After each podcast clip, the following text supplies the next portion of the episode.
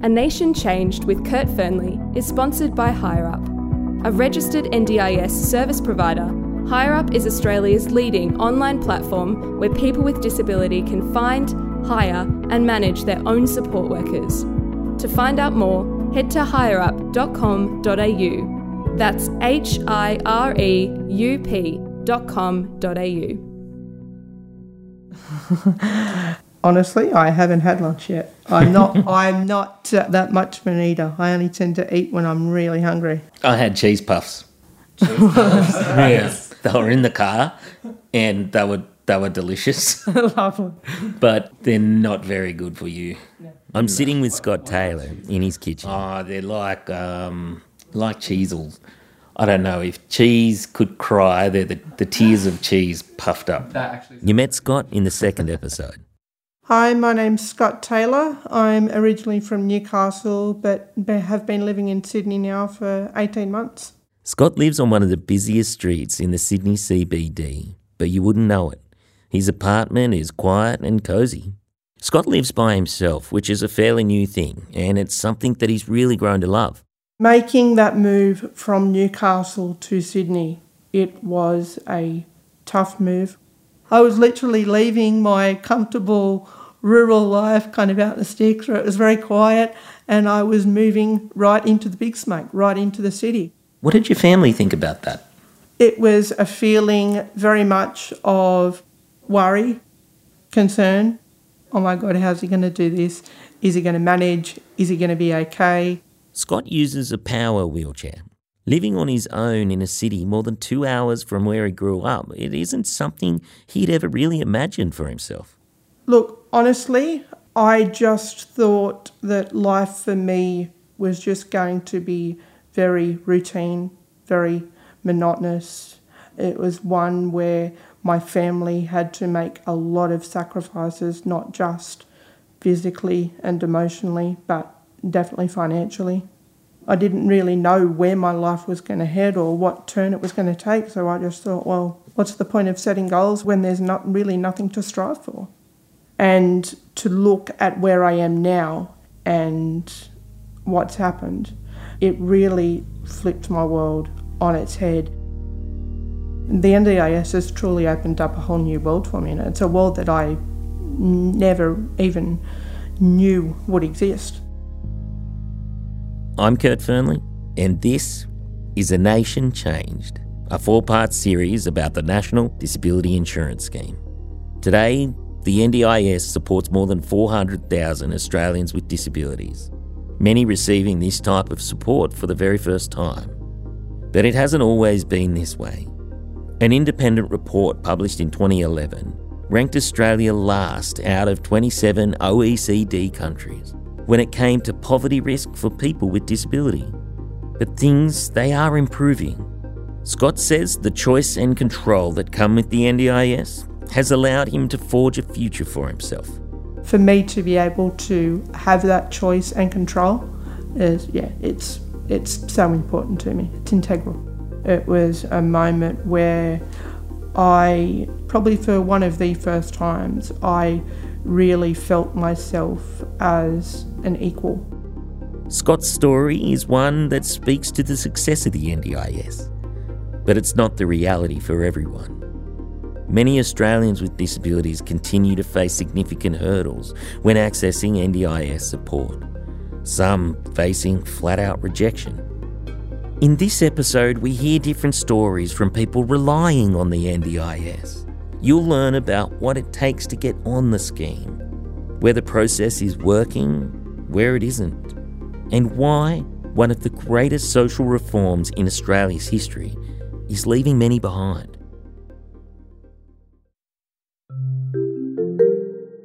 There are a bunch of boxes that you have to tick to be approved for the NDIS.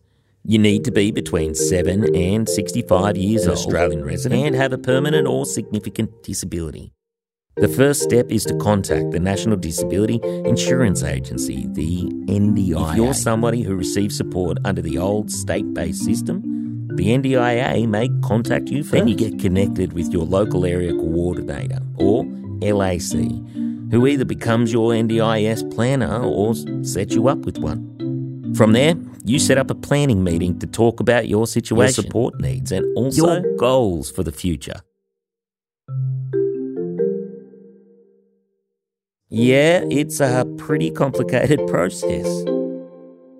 Scott remembers there was a lot he needed to prepare before he went into that first meeting. The process entering into the scheme, there was a lot of paperwork, doctor's notes, assessments from physiotherapists, from occupational therapists to basically outline the nature of my disability and obviously the support that I would require. In his first meeting, Scott talked about what support he was after. Just services like respite care and equipment wise, and a lot of physiotherapy sessions and occupational therapy sessions. They were obviously the things that were really difficult for me to really access on a consistent, regular basis, which for someone like me with my disability, I need that kind of consistent and regular um, attention. Once the first meeting's over and the paperwork is in, Jo Berry an NDIS participant from Sydney, who we spoke to in our first episode, says the next step is just to wait. You wait and hope and wait and wait. There's a lot of waiting. It's just quite frustrating, especially if you're waiting on something that's actually an impactful thing in your life. After waiting and waiting, Jo was finally approved. So was Scott. It's certainly a period now that I look back on and go, well, but even though it did take that little bit of time to uh, put that effort in, it's certainly proven to be more than worthwhile. Has the NDIS helped you? Have you got those goals? I have got those goals and more. If you'd spoken to anybody about growing up and sort of what I wanted to do then, then that one goal was always to work for one of the massive companies that I now work for. Scott, he works at Sydney's Apple Store. I live pretty much on my own. I have a team of people that come in and help me for a few hours, a few days a week, but apart from that, I'm pretty much living on my own. I do my own thing. I go to work, I come home, I hang out with workmates, I go down to Darling Harbour, Circular Quay. Like the NDIS has transformed my life completely. But it hasn't been so easy for other Australians living with a disability. Oh, well, for breakfast I had toast with strawberry jam on it. Very yummy. And then for lunch, um, I picked out and had a pie. This is Trish Jackson. Hi, I'm Trish Jackson, and uh, I am a thalidomide survivor. Trish is an artist and photographer from the Moreton Bay region in Queensland. So, for those that don't know what thalidomide is, it was a drug that was around in the late 1950s, early 60s and it was commonly used for morning sickness. Uh, unfortunately, the tablet was never properly researched or tested, and uh, it caused severe birth deformities for those babies. Thalidomide prevented Trisha's arms from growing, so instead she uses her feet for pretty much everything to paint, take photos, and to move around on her scooter. I drive it with my feet. There aren't many around that have little arms like myself. When Trish first heard about the NDIS, she loved the idea. From what I read on paper, it sounded absolutely fabulous for all disabled people and um, for all of those people that hadn't had funding before. You know, it was a great opportunity for them to, to thrive and to get things that they hadn't got before. But getting on the scheme was a different story. Trish had previously received support through Disability Services, the state system in Queensland. When the NDIS started, her name was given to the NDIA. And I got a letter probably nine months prior to that first meeting saying that I was on the waiting list and I would be contacted soon. After waiting for nine months, Trish finally got a call to set up her first planning meeting. But it didn't go the way that she'd hoped. Gosh, I got rung up on a Friday and I was told to be at a NDIS office on a Wednesday morning at a certain time. And uh, there was no, oh, I can't do that, or I've got to change it. It was just be there or you'll miss out, basically. Um, and when I went there, the lady said, Well, what would you like? And I said, Well, you know, I really would like doors that are self opening because I use my mouth to hold my key and put the key in the door lock, and I would like to stop that. And um, she just looked at me and said, "Oh, you'd have to be assessed as to why you would need something like that." Um, the fact I've got no arms and how I told her I did did made no difference. And uh, yeah, it the first meeting didn't go well. After her first meeting, there was more waiting. Just wait, and there would be a plan sent out to me, and that was it. And that was my plan for the year, and that was it. I couldn't change it, couldn't challenge it. It just said uh, my husband was my carer and he would do everything for me. I liked to garden, I think, and do photography, and I think that was about it. And that was that was all she wrote as my goals. My goals were to have an accessible house, to have a, an assistance dog, to have home modifications, lots of things like that. But yeah, it just wasn't written in my plan.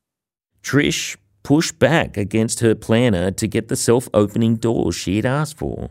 But making any sort of change to your plan can be incredibly difficult. It was this way for Jo, too. The review system is probably my biggest frustration with it all. So you apply, you say this is not right. Even if it's a simple thing like changing a tick box, you've got to go through a whole review.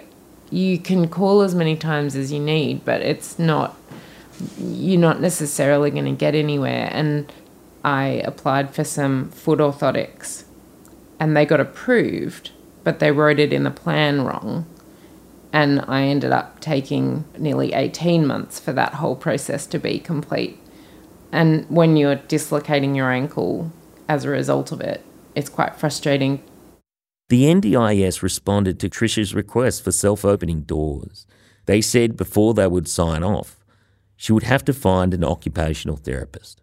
The OT would assess whether or not they were even necessary for her situation. Trish, when hearing this, it was tough, but not as tough as finding an OT to make the approval. Well, I've had OTs all my life, and one OT told me that I was extremely lazy because I didn't hang my washing on the line. My arms don't even reach my ears, so I'm not quite sure how I was supposed to get the washing on the clothesline, but she just kept telling me I was extremely lazy. That's the kind of attitude I get. After a long search, Trish found an OT. All I wanted was a door that I could push buttons on it and it would open and let me in. And it was just a nightmare from day one, basically. The builder that was approved for me, he just did absolutely awful work. It was poor quality, he overcharged. And so when I rang NDIS and I said, hey, this door isn't very good. It's not suiting my needs. It's dangerous because it nearly knocked me over because of the way it opened. They basically weren't interested at all. I went to the Queensland Building and Commission or whatever and spoke to them. And once they got involved, NDIS changed their tune and then they had to pay another $10,000 to get the workmanship fixed. It was awful the stress it caused me was just unbelievable. It was, yeah, I've never felt stress like that before. It was just horrible. I can honestly say that NDIS has broken my spirit. There are many kind of arbitrary boundaries that sit around the, the NDIS and the way of thinking about individuals within the scheme that don't really make sense if you hold them up to the cold light of day. Jordan Steele-John is a senator for the Australian Greens. He's also the only person with a disability in the entire parliament. He's also in the process of applying for the NDIS himself. The NDIS fully phased into my area in 20 ooh i'm testing my memory now 2018 i believe it was previous to that i've had wheelchairs i've had physio da, da, da, da, da, you know uh, i've had my hogwartian style letter and my initial conversation with somebody that was then going to pass me on to the, the secondary team but uh, so far i've already picked up worrying signs the most serious of which was the fact that they had no information on me. So they had my name and my email, and that was it. Like they didn't know where I lived, and they, most worryingly, had no understanding of any of the previous services or equipment that I've had throughout my life. And when I said that I was part of the former CAP funding system that existed here in WA, the response of the person that I spoke to was, What's the CAP system? To which I go, Oh, oh dear. Uh, this is a this is a problem. Senator Steele-John says his disability support information not being transferred over to the NDIS is just one in a series of problems. He believes there are three key issues holding the NDIS back from where it needs to be. The first are staffing caps placed on the NDIA. We talked about these in episode 2. The Productivity Commission in 2009 said that the scheme would need at least 10,000 employees. It currently has, give or take, 4,500 odd, and the difference is made up by an outsourced workforce. So it's an unnecessary additional bureaucratic layer, which actually means that people can never talk to the person or find it very difficult to talk to the person uh, that can actually make a decision. And it means that the agency isn't able to develop and retain the institutional knowledge that is needed to actually learn as it solves problems. It also means that the agency isn't able to take the time to develop the relationships with community that is needed to run a scheme like the NDIS. Trish also experienced this. Her frustration with NDIS staff only became worse when she requested financial support for her mobility scooter. Trish says what should have been a simple solution turned into an incredibly stressful process. Now, I had already bought a scooter and had modified it to suit me because I drive it with my feet. But this scooter I had only had really tiny, tiny wheels, so it was only good on very flat surfaces nobody would modify a scooter. And I told NDIS that nobody would modify it. And they said, well, I had to go and get letters from scooter shops to say that they won't modify it. So I went round with my husband. He took me around, and we, I think we went to about five scooter shops in the area. Got letters to say that they won't modify scooters. So I handed that documentation into NDIS, and they said that that wasn't good enough. I had to get my OT to get the same letters which is just blew my head. Like, why? What? Because I got the letters. Why? Why weren't they good enough? With no other options locally, Trish started looking for a scooter online. I found this scooter in Denmark that already comes modified to put the uh, control wherever you like on the machine. So it comes with it on the floor. So perfect for me. NDI said, no, we don't import stuff. The company said that they were appointing an Australian distributor. I went down to the scooter shop, which was in Wagga Wagga, and I'm in Queensland. I went down and I test drove it. It was absolutely beautiful, fitted me like a glove. Perfect thing I've ever, ever had. Went back, OT saw me ride it. She said it's perfect. Sent all the paperwork into NDIS. NDIS said that it was too expensive for a scooter they wanted to pay an extra $7,000 on an electric wheelchair that I wouldn't be able to use instead of paying that much for a scooter that I could use. It just didn't make sense. Like, why pay an extra seven grand for something that I wouldn't be able to use? It's really funny. Everyone just assumes that I get everything I want or everybody gets everything they want under NDIS. They don't realise that we have to fight and we have to battle and we have to get report after report after report and then get rejected. And then you have to start again. People's perception is that we just get everything handed to us on a platter, and that's not how it works. They don't understand the bureaucracy of trying to get things from NDIS. Jordan Steele-John, the Green Senator, also trying to get on the NDIS, says another major roadblock is a systems issue. The IT system that the agency uh, uses is not really fit for purpose and it has never been fit for purpose. But it's also created ridiculous situations where the system requires you record a primary and secondary disability. Now, there's no such thing as a primary and a secondary disability. If I'm disabled but I'm also blind, you tell me which one is my primary disability. Greg Bruce, an NDIS participant from the Hunter region in New South Wales, found the online system frustrating too. Greg is vision impaired and believes the system wasn't designed with him in mind. I think initially it had issues with being accessible for people that were visually impaired. Software we had was not reading the information fully.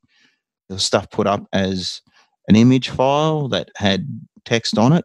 And of course, our screen reading software doesn't read what's on an image. So it made it really hard. Jordan Steele John says this goes against the underlying principles of the NDIS. I think it should be a scheme that exists for all disabled people, that we should work to expand the scope as much as possible. Underpinning all of this, we have a cultural challenge. The leadership of the agency, a vast majority of the leadership of the agency, and most certainly the minister and, and many members of the board don't understand what disability is. All of these years later, uh, so far into this scheme. When I first started, which is almost a year ago now, you know, being quite honest about it, I didn't have great experience in the disability sector itself. I had a lot of other important experience, I hope, and capabilities, but not directly in the disability sector. So Martin Hoffman is the current CEO of the National Disability Insurance Agency. Certainly, one of my priorities was to learn, uh, meet people, talk, and really get a deep sense of what the underpinning philosophy or intention of the scheme was. The focus has to move to how do we improve the experience and how do we improve the use of plans to achieve the outcomes, the goals, the aspirations of people. In December 2019, when Martin was one month into the job, an independent review of the NDIS was released. The Tune Review, conducted by retired public servant David Tune, is the most significant review into the performance of the NDIS so far. One major finding was that participants felt NDIA staff failed to grasp what it was like to live with the disability.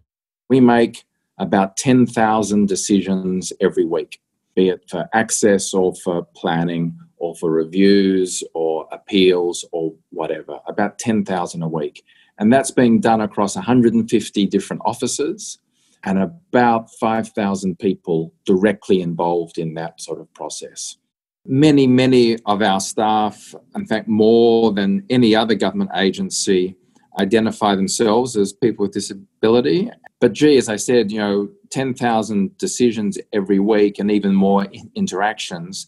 Does every one of those go as sympathetically and as knowledgeably as you might want in the ideal? No, probably not. Greg Bruce from The Hunter says his first experience with the NDIA and his local area coordinator, or LAC, weren't good.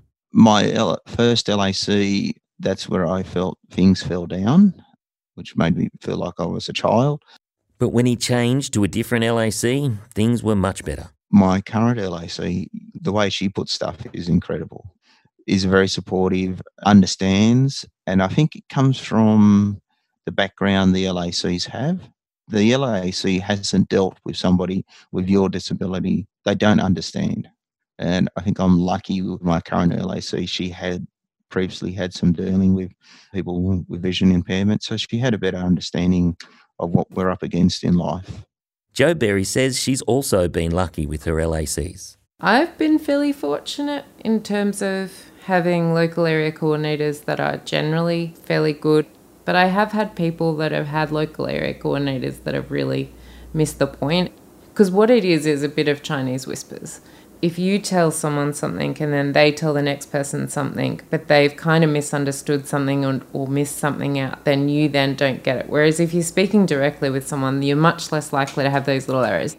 NDIA boss Martin Hoffman says the agency continues to invest in training for their staff, particularly of our frontline staff on disability types and particular cohorts, be it Indigenous, be it culturally and linguistically diverse, to try and give people that empathy and understanding. What is the training? There's a range of modules about how to do the job, how the planning system works, what does reasonable necessary supports mean. So there's a, a range of structured training programs at the start and refreshers.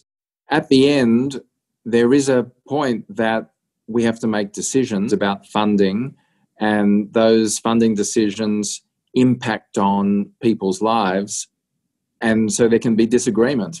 The view is sometimes, well, we didn't understand the person well enough. That might be the case. The great thing and the hard thing is this scheme is attempting to be individualized and personalized. And that's why it has a subjective test for funding, which is a reasonable and necessary support, rather than a set of objective, hard rules about if you've got this, you get that. And I completely get why some people would say, well, that's because you don't understand me well enough. That may well be true in some times. In other times, the agency has to make a decision consistent with the act and consistent with the evidence. Senator Jordan Steele John says while this is a step in the right direction, he's not sure it's enough. There's all the old stories of people saying, "Oh, excuse me, just want to clarify. You're saying uh, Down syndrome is a permanent disability, or you're an amputee. Is that a permanent condition?" Like those are they retained a mythic status within the disability community disabled people's lives, our lives are complicated. We are subject to some of the most entrenched forms of discrimination that still exist in our society. We're constantly struggling against either the result of that discrimination or other things happening in our diverse human lives. To be able to make something like this work, particularly in the context where our dominant experience with previous service provision has been systemic failure, there is not the demonstrated understanding of a social model of disability, of the idea that somebody's barriers, the discrimination that they face, comes from society rather than being a natural byproduct of their impairment and difference. That is where we are now. That is where we are as a disability community. The David Tune review into the NDIS made 29 recommendations. In August, the federal government released its official response, and the Minister for the NDIS, Stuart Robert, outlined the government's next steps to get the scheme back on track. One step is something called the NDIS Participant Service Guarantee. Yeah, so this was a commitment that uh, the government made at the last election. And I think it's you know, supported by both sides of politics and was really saying, look, things were just taking too long. It would benefit by having some defined time standards for what people could expect. The goal of the guarantee is to reduce the amount of time people wait at each stage of receiving NDIS support. This includes scheduling a first planning meeting, having their plans approved, and cutting time spent on the review process. The aim was to have this guarantee in law by July 1st this year. But Martin Hoffman, CEO of the NDIA, says because of the coronavirus pandemic, it's been delayed. There have been other announcements following the Tune review, one which we'll talk about more in our next and final episode. As you'll hear, it's causing some serious concern in the disability community. A lot of people are quite worried that it's it's a way of weeding people out of the scheme. There's a lot of concern about what this means for people uh, in all sorts of situations. And why why take it out when you've finally built relationships with therapists that know you? And you'll hear how an ongoing royal commission is shining a bright light on how deep the problems in the disability sector go I would be lying if I said that this hasn't affected me at all. 1,300 people die before they get the support they need, not our problem. And he. Mmm Wow, that is so profoundly inappropriate and unacceptable. This is my community. This is our community. A Nation Change is hosted by me, Kurt Fearnley. Our lead producer is Jake Morcom. Jasmine Me is our assistant producer. Jess Bennett is executive producer of the series. This podcast is a collaboration between HireUp Australia and Audiocraft. Subscribe to A Nation Changed wherever you listen to your podcasts, or listen to episodes individually at hireup.com.au forward slash A Nation Changed. There are transcripts too at the same address, hireup.com.au forward slash A Nation Changed.